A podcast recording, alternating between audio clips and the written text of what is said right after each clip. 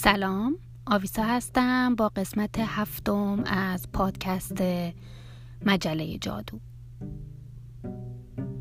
تو این قسمت می‌خوام در مورد شمنیسم یا شمن بودن براتون صحبت بکنم. اول می‌خوام براتون توضیح بدم که طبق آموزه های سنتی که وجود داره ما یک جهان یک پارچه و واحد نداریم. بلکه جهان مادی که این جهان مادی که ما در اون زندگی می‌کنیم و از طریق پنج تا حسمون اونو درک می‌کنیم یکی از بسیار جهانهایی هستش که وجود داره. طبق نظریه شمنها ما سه تا دنیا داریم. دنیای اول دنیای معنوی هستش که قلم رای خدایان و موجودات غیر مادی مثل فرشته ها، پری ها و جن ها دنیای دوم دنیای رویا و خواب هست. یعنی تجربه در واقع شمن ها معتقد هستن تجربه هایی که ما در خواب می‌کنیم.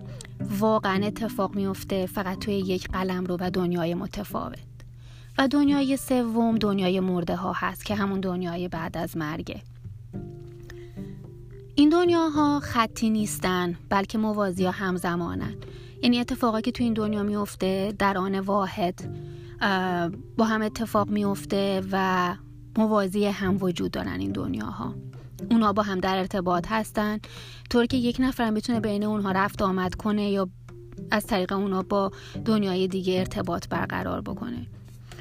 مثلا توی مورد شمن ها بعضی مواقع مرده ها در یک جهان اشتباهی گیر می‌کنن و این یکی از وظایف شمن ها هستش که اونها رو نجات بده و توی مسیر درست و دنیای درستشون قرار بده. بین این جهان ها البته مرز وجود داره. ولی اینکه تا چه حد این مرزها نفوذ پذیره بستگی به یک فاکتورایی داره که مهمترین فاکتور این هست که چه موقعی از سال این مرزها قابل نفوذ میشه.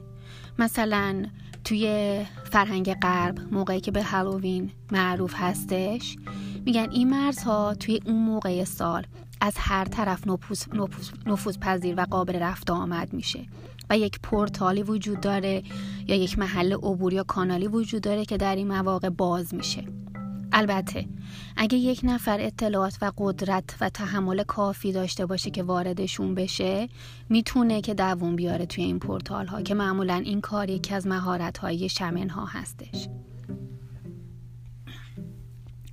ما حتی توی اسطوره های یونانی و رومی هم درباره این سفر به دنیاهای دیگه داریم. مثلا داستان اودیسه یا اورفئوس هست که به دنیای مرده ها میرن تا معشوقش رو نجات بدن.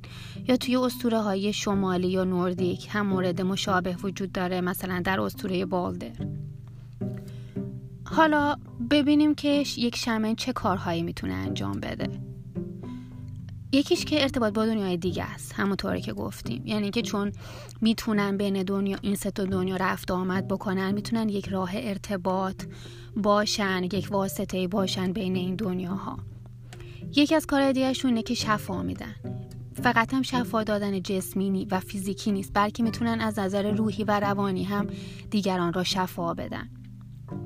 و یکی کار دیگه این هست که می‌تونم محل یک فردی که گم شده پیدا بکنن یا چیزی که دزدیده شده و حتی گنج هایی که زیر زمینی هست و مدفون شده هم می‌تونن اینا پیدا بکنن.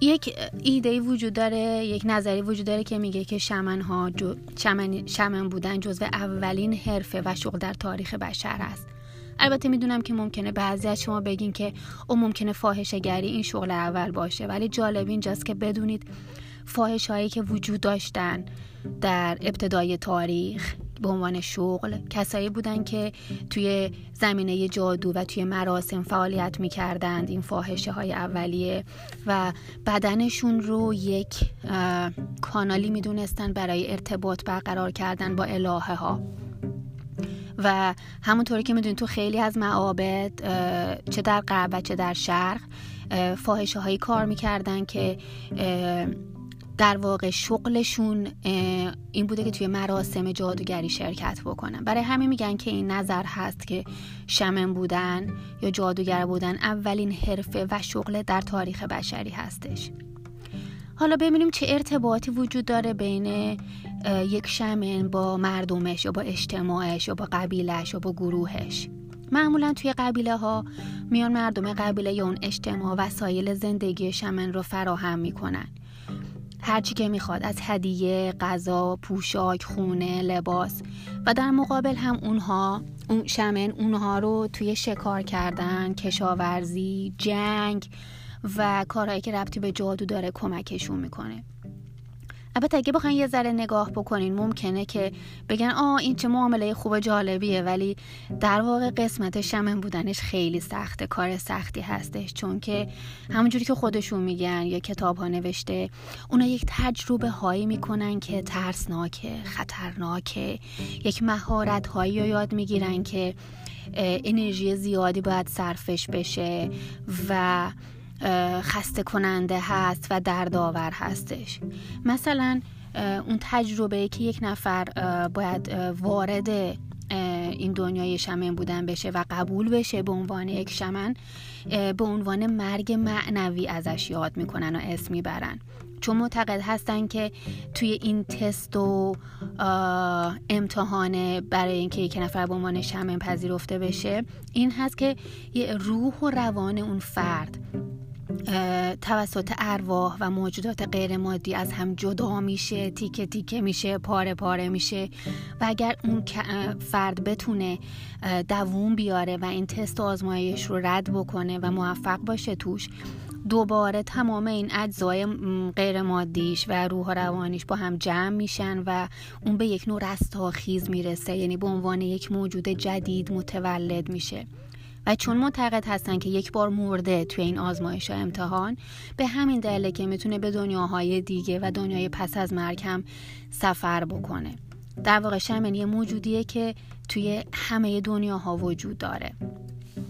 وقتی که اسم شمن میاد با شما توی ذهنتون یک پیر مردی تجسم می‌کنید پر از تتو لاغر هست توی یک قبیله آفریقایی در صورتی که جالبه براتون بگم که شمنیز و شمن بودن فراتر این هست و توی بیشتر فرهنگ های دنیا مخصوصا چین و اروپای شمالی در انحصار زنها و افراد پیر بوده. چون معتقد بودن که زن توانایی تحمل مشکلاتش بیشتر از مرد هست. بچه دار شدن عادت ماهانه شدن اینها هم باعث میشه که یک زن بتونه بدن قوی تر و تحمل بالاتری داشته باشه. و برای همین بیشتر کاندیداها توی فرهنگ های مختلف برای شمن بودن زنها بودن و البته باید سنشون هم بالا بوده باشه. و حالا ببینیم کسی که شمن میشه چطوری های خودش انتخاب می‌کنه یا بقیه براش انتخاب می‌کنن؟ حالا متاسفانه یا خوشبختانه کسی که, می‌خواد، کسی که شمن هست هیچ انتخابی نداره برای اینکه شمن بشه. بلکه معتقد هستن که روح ها و اون موجودات غیر مادی و ماورایی اون رو انتخاب می‌کنن. حالا چطور انتخابش می‌کنن؟ یا وارد رویاهاش میشن و با استفاده از رویاها به اون نشون میدن که باید شمن بشه؟ یا اون آدمی هست که بیشتر از همه بد شانسی میاره توی اون اجتماع یا قبیله و حتی توسط حیوانات وحشی مورد حمله قرار می‌گیره؟ برای همین بیشتره کسایی هم که بازمونده بودن یا نجات پیدا کردن از حمله حیوانات وحشی مثل خرس مثل شیر مثل گرگ اونها یه کاندیدای خوب بودن برای اینکه شمن بشن. خب ببینیم آیا می‌تونه شمن رد بکنه؟ اینکه یه نفر بگه آقا من نمی‌خوام شمن بشم. درسته شما تشخیص دادید که من شمن هستم با این شواهد و مدارک ولی خب من علاقه ندارم نمی‌خوام. نه یک شمن نمی‌تونه رد بکنه که شمن باشه. به خاطر اینکه معتقد هستن مردم اون قبیله که اگر یک نفر این کارو بکنه بدبختی به کل قبیله و اجتماعش می‌رسه و وارد می‌کنه این بدبختی ها برای همین اگر قبول نکنه یا اینکه کل اون اجتماع اون قبیله اونو تبعیدش می‌کنن و اونو ردش می‌کنن یا بعضی مواقع هم دیده شده که حتی اون رو قربانی می‌کنن و می‌کشن تا این بدبختی از قبیلشون یا از اون اجتماعشون دور بشه. چرا؟ به خاطر اینکه اونها فکر می‌کنن که مسئله بسیار چیزها توی اجتماعشون شمن هستش. اگر قبول بکنه شمن زندگیتون از نظر مادی همیشه تأمین هستش. همونطور که قبلا بهتون گفتم براش هدیه میارن مواد غذایی میارن حتی از نظر جنسی تأمینش می‌کنن. ولی در, در مقابل اگر که قبول نکنه و رد بکنه این قضیه رو ممکنه حتی کشته بشه. مسئول خیلی اجزا همونطور که گفتم توی اون اجتماع و قبیله شمن هست. یعنی از شکار و کشاورزی و برداشت محصول گرفته تا به دنیا آمدن بچه ها و مردن آدم ها توی قبیله. اگر جنگی بشه اگر قهدی بیاد مشکلی پیدا بشه همه اونها به عهده شمن هست که اون رو انجام بده رفعش بکنه برای راه حل پیدا بکنه. که معمولا هم این شمه باید یک مراسم این کار رو انجام بده این رو دور بکنه بدبختی ها را و خوشبختی ها را جذب اون قبیله بکنه. حالا از طریقای مختلف انجام میشه کارایی که شمل می‌کنه.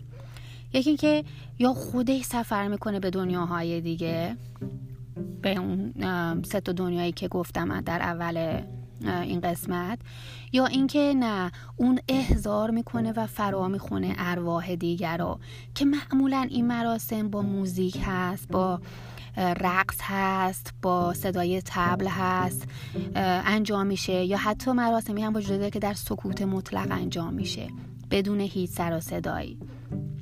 معمولا شمنته یک مراسمی.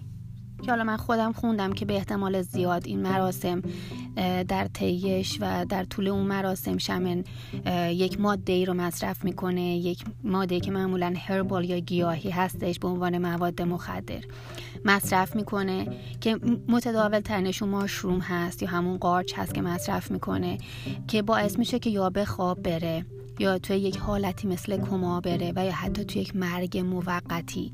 فرو بره وقتی که این مراسم داره انجام میشه. و بعد می‌تونه که اون چیزی که اون جامعه ازش خواسته اون قبیله ازش خواسته رو انجام بده توی اون حالت خلصه ای که هست. در نهایت می‌تونیم بگیم که شمن در مورد همه چیز از گذشته و آینده می‌دونه. یک رهبره یک رهبر بیشتر مذهبی یک قبیله و اجتماع هستش.